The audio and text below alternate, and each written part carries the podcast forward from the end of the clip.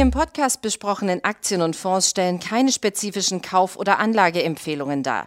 Die Moderatoren oder der Verlag haften nicht für etwaige Verluste, die aufgrund der Umsetzung der Gedanken oder Ideen entstehen.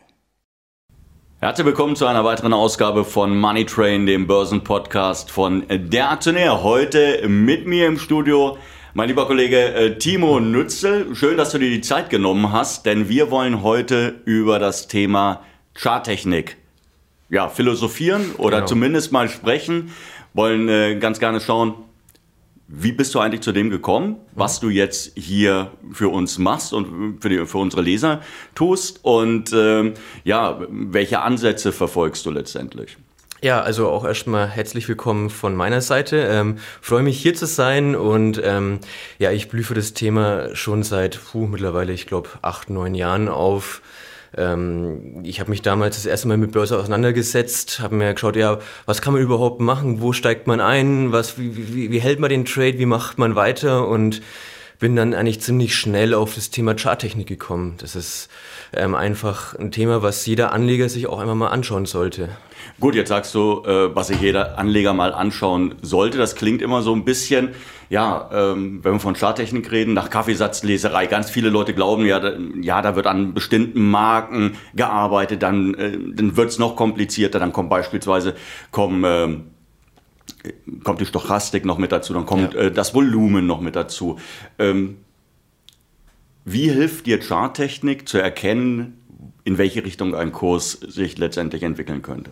Also bevor man das Thema mal aufspielt, sollte man, einfach, soll man vorher auch ähm, unterscheiden, was bin ich überhaupt? Wie, äh, wie will ich an der Börse agieren? Bin ich Anleger oder bin ich Trader? So, wenn ich jetzt ähm, auf... Wo liegt der Unterschied? Genau, ähm, also wenn ich Anleger bin, dann ähm, möchte ich ja eine Aktie kaufen, lange halten und über langen Zeitraum davon partizipieren. Ob das jetzt durch Kursgewinne ist oder Dividende, sei mal dahingestellt. Ähm, aber es geht darum, die, die Aktie wirklich über längeren Zeitraum zu halten. Sondern geht es ja primär eigentlich darum, wann ist ein guter Einstiegszeitpunkt, wie sollte ich vielleicht meine Stops anpassen und wann sollte ich vielleicht ganz aussteigen bzw. Gewinne mitnehmen?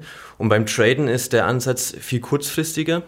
Und da geht es darum, innerhalb kürzester Zeit. Viele machen sogar auf Tagesbasis, kaufen und verkaufen. Manche halten es nur wenige Tage. Und da sind ganz verschiedene Herangehensweisen, wo die Charttechnik dann nochmal eine wirklich übergeordnete Rolle spielen kann. Was sind denn jetzt einfache Merkmale? Also viele Anleger fragen sich ja erstmal, okay, einsteigen ist sofort. Mhm. Ja, also jeder, der, der sich mit Aktienanlage auseinandersetzt und dann sagt, okay, ich habe jetzt für mich entschlossen, ich möchte die und die Aktie kaufen, der will das ja sofort tun. Ja. Ähm, worauf sollte man achten beim Einstieg? Ähm, beim Einstieg sollte man unbedingt darauf achten, ähm, dass ein Trend vorhanden ist. Ähm, das kann man, das ist der simpelste Weg, ähm, dadurch machen, indem man Trendlinien einze- anzeichnet, wird oft etwas ja ins Negative gerückt. Das ist genau das, was du gesagt hast. Oft wird es mit ähm, Kaffeesatzleserei verglichen. Ähm, aber äh, mittlerweile hat man Kurse, ähm, die Datenbasis wird immer besser. Man kann sehr weit in die Vergangenheit schauen und es steht fest, Aktien bewegen sich in Trends. Ähm, deswegen sollte man auf jeden Fall schauen, bewegt sie sich in Aufwärtstrend, steckt sie vielleicht in der Seitwärtsphase fest und kann dann nochmal tatsächlich, wenn man sich entscheidet, jetzt zu kaufen, kann man vielleicht doch nochmal drüber nachdenken, vielleicht nochmal ein, zwei, drei, vier Tage bis ein, zwei Wochen zu warten, um einen noch besseren Preis zu bekommen. Okay. Jetzt habe ich mich dazu entschieden, ich sehe, die Aktie ist an einem Aufwärtstrend. Ja. Ähm, dann mit Hurra rein oder sagst du tatsächlich, okay, die Leute selbst in einem Aufwärtstrend, wenn beispielsweise eine Widerstandszone äh, mhm. voraus ist, vielleicht eher gestaffelt, klar, man kann natürlich spekulieren, sie geht drüber, die Aktie mhm. wird diesen Widerstand knacken ähm, oder empfiehlst du da eher... Also was empfiehlst du? Sofort rein oder gestaffelt einsteigen? Auf jeden Fall gestaffelt einsteigen, vor allem wenn man sieht, okay, das sind markante Punkte, ähm, wo der Kurs schon oft abgeprallt ist, wo er nicht äh, mit einem Ruck quasi drüber geprescht ist. Ähm, da bietet sich tatsächlich ein gestaffelter Einstieg ein. Ich sage jetzt mal nur als Beispiel, fünfzig Prozent würde die Hürde geknackt, nochmal mit dem restlichen Kapital einsteigen, ähm, um einfach sicher zu gehen, dass, es, dass die Hürde geknackt wird, dass es rübergeht und man dann auch langfristig davon profitiert. Kann. Jetzt, wenn man sich deine Charts anschaut, mit denen du persönlich arbeitest, sieht man ganz häufig, dass das Volumen nicht wie normalerweise ja. unterhalb des Graphen angeordnet ist, also nicht unten verläuft mhm. von links nach rechts, sondern äh, du hast tatsächlich eine Darstellungsart gewählt, bei der das Volumen seitlich eingeblendet mhm. ist. Weshalb tust du das?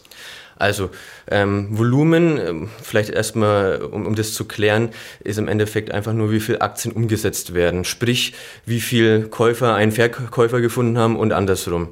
Ähm, üblicherweise wird es unterm den Chart angezeigt, dann sieht man, wie viele Aktien sind an einem Tag hin und her geschoben worden. Ganz einfach gesagt.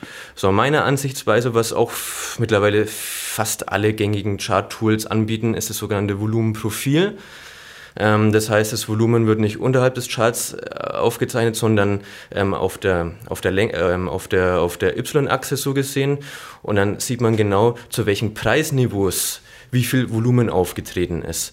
Ähm, das ist besonders wichtig, ähm, dass wenn solche Peaks erkennbar sind, bedeutet es, dass zu diesen Preisleveln enorm viel Aktien gehandelt worden sind und auch an diesen Punkten das Interesse der Käufer und Verkäufer sehr groß ist und dass der Kurs oft ähm, in diesen großen Volumenbereichen hintendiert. Das kann sowohl in positive, aber als auch in negative Richtung sein. Das heißt, wenn du so einen Peak siehst, einen Volumenpeak siehst, der jetzt über dem aktuellen Kurs ist, dann ist, liegt die Vermutung nahe, dass man vielleicht zuerst mal in diese Richtung läuft, weil da das Interesse besonders groß ist in dieser Preisregion, aber eben auch die Gefahr, dass man über ein bestimmtes Preisniveau erst einmal nicht drüber kommt, bis dann halt irgendein Impuls kommt, ja. der tatsächlich die Aktie drüber laufen lässt. Ähm, es, genau, aber es lässt sich auch tatsächlich sehr oft beobachten, dass, diese Enden, äh, dass das Ende dieser hohen Volumenbereiche oft mit Widerstandsbereichen einhergehen, sprich, dass der Kurs oft an diesen Bereichen abgeprallt ist.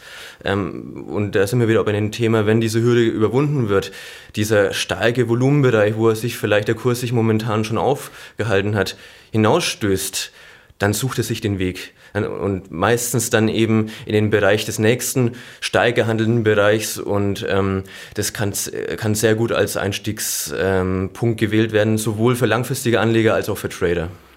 Mit welchen Chartformationen arbeitest du persönlich am liebsten? Ähm, was sehr gut klappt, ähm, sind Dreiecksformationen. Ähm, sprich, man hat eine sehr lange Bewegung, die stoppt, der Wert konsolidiert und bewegt sich in immer engeren ähm, Zyklen. Wenn man äh, die Hochpunkte und die Tiefpunkte miteinander verbindet, dann sieht es im Chart eben, wie gesagt, wie eine Dreiecksformation aus. Und ähm, dadurch, dass ja der Kurs, wenn er die Spitze läuft, für die Schwankungsbreite immer kleiner, sodass ein Ausbruch immer wahrscheinlicher wird. Und dann kann man eben perfekt diese Linien als ähm, Einstiegspositionen für eine Long- oder Short-Position verwenden. Und je länger sich diese Formation aufbaut, desto größer ist letztendlich der Ausbruch? Genau. Äh, man kann theoretisch ja so ein Dreieck einfach mit zwei Punkten theoretisch verbinden, kann man machen, aber da spricht man eben wieder von Wahrscheinlichkeiten. Die Wahrscheinlichkeiten von einem Dreieck, das nur relativ wenige Ansatzpunkte hat, dass, das, dass diese Formation so aufgeht, wie man sich das vorstellt als Anleger, ist geringer, als wenn jetzt dieses Dreieck über, sehr lange Zeitraum, äh, über, über einen sehr langen Zeitraum ausgebildet wurde. Was hältst du von Schulterkopf-Schulterformationen? Ist das etwas, womit du arbeitest, oder sagst du, ja, ist okay, aber ist jetzt nicht das, wonach ich suche? Ist tatsächlich okay, ähm, kann man verwenden, aber eine Schulterkopf-Schulter-Formation ist vor allem für den Laien oft schwierig zu erkennen, ähm, beziehungsweise ist auch häufig nicht besonders eindeutig. Was sich vielleicht besser anbietet, wäre beispielsweise eine Flaggenformation. Ähm, die sieht so aus, dass man einen langen Aufwärtstrend hat und eine kurze Konsolidierungsphase. Ähm, diese Konsolidierungsphase ist dann meistens in einem kurzen Abwärtskanal, ähm, sprich, da werden auch verschiedene Marken angetestet ähm, und ähm, wie der Name schon sagt, eine bullische Flagge ähm, ist die Wahrscheinlichkeit relativ hoch, dass sie nach oben hin ähm, beendet wird. Was passiert mit dem Volumen in dieser Konsolidierungsphase? Es ist ja tendenziell ja. eher niedriger anzusetzen. Genau, also ähm, da muss man wieder auf das normale Volumen zurückgehen, sprich das Volumen, was unterhalb des Charts auf Tagesbasis eingezeichnet wird. Ähm, während der Konsolidierungsphase, wo dieses Flaggensymbol ausgebildet wird, geht das Volumen ähm, in der Regel zurück. Und ähm, die, die, das Beenden dieser Flaggenformation wird in der Regel durch ansteigendes Volumen gekennzeichnet, was dafür dann auch spricht, dass dieser Ausbruch nachhaltig ist, dass viele ähm, Anleger im Markt dieses Muster auch erkannt haben und dementsprechend ähm, den Ausbruch traden. Jetzt hast du gerade gesagt, Muster erkennen. Mhm. Charttechnik ist ja letztendlich verschiedene Muster zu erkennen. Das können ein Computer auch. Ja. Wo, wo liegt jetzt der Vorteil? Also verlässt du dich darauf, dass der, dass der Computer dir äh, bestimmte Formationen voreingestellt ausspuckt und danach sucht, dafür, nach den ganzen mhm. Markt absucht und dann sagst du, okay, hier habe ich einen interessanten Ansatz? Also, also solche automatischen ähm, ja, Suchmechanismen sind hilfreich für Anleger. Ähm, viele haben ja schlichtweg gar nicht in ihren Alltag die Zeit dafür, sich ähm, ein, zwei Stunden am Tag mit irgendwelchen Charts auseinanderzusetzen, beziehungsweise gezielt nach irgendwelchen Mustern zu suchen. Ähm, da kann man tatsächlich das als Hilfe verwenden. Äh, man muss aber wirklich unterscheiden. Computer machen ähm, Fehler, vor allem, weil diese Muster immer nicht ganz eindeutig sind. Da kann man mit gutem Bauchgefühl und Menschenverstand rangehen und ähm, vielleicht kleine Abweichungen erkennen, beziehungsweise auch Fehler des Computers erkennen und dann gewisse Sachen ausschließen. Okay. Ähm, wo sind die Grenzen der Charttechnik erreicht? Ähm, vor allem, wenn man langfristig anlegt, sollte man sich nicht ausschließlich auf Charttechnik ähm, ja, fixieren. Da spielen viel mehr Themen rein, Fundamental, äh, Fundamentaldaten, ähm, allgemeines Umfeld, äh, Branchenumfeld. Ähm, da ist der Ansatz, den wir allgemein beim Aktionär verfolgen, ähm, für langfristige Anleger sinnvoller, indem einfach das Komplettpaket in Betracht gezogen wird. Ähm, Chartformationen können kurzfristig genutzt, äh, genutzt werden, sie können als Einstieg, ähm, als, als, als optimierter Einstieg verwendet werden, sie können verwendet werden, um Stops anzupassen, aber ausschließlich als Langfrist-Trader auf die Charttechnik zurückzugreifen, ist gefährlich.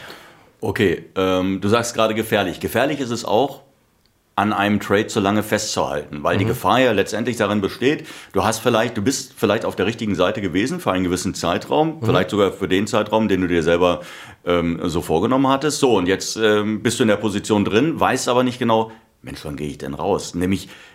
Nehme ich jetzt schon meine, keine Ahnung, zehn, fünfzehn, zwanzig Prozent Gewinne mhm. mit? Oder gibt es vielleicht irgendwo in dem Chart Hinweise darauf, dass aus den zwanzig, fünfundzwanzig Prozent vielleicht sogar fünfunddreißig oder fünfundvierzig Prozent mhm. werden?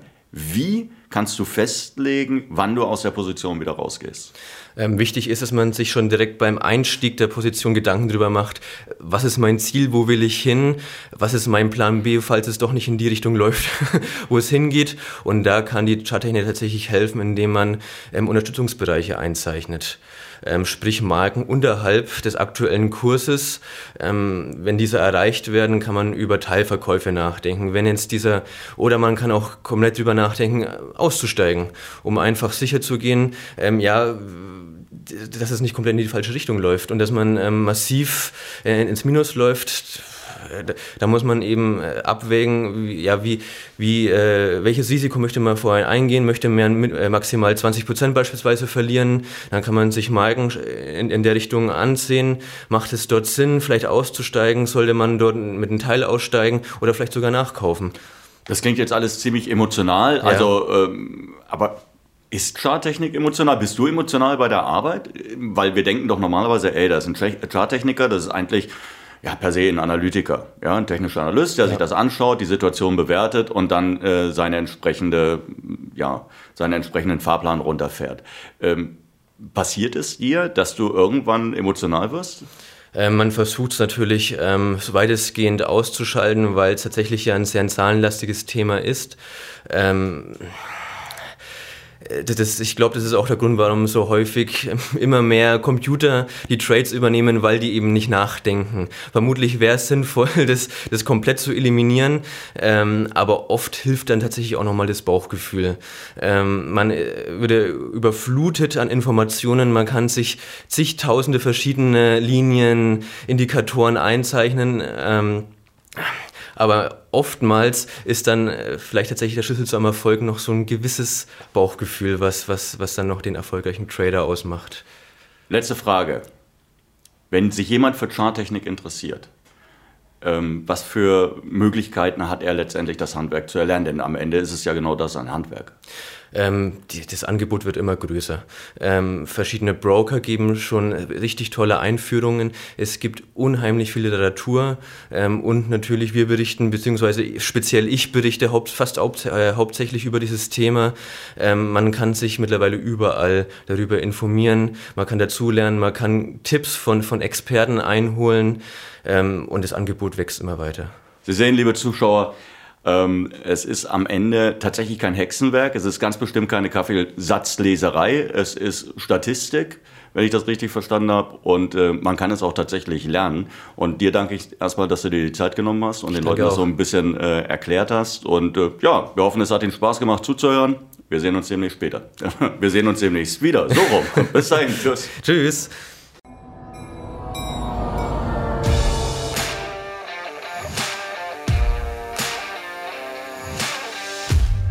Die im Podcast besprochenen Aktien und Fonds stellen keine spezifischen Kauf- oder Anlageempfehlungen dar.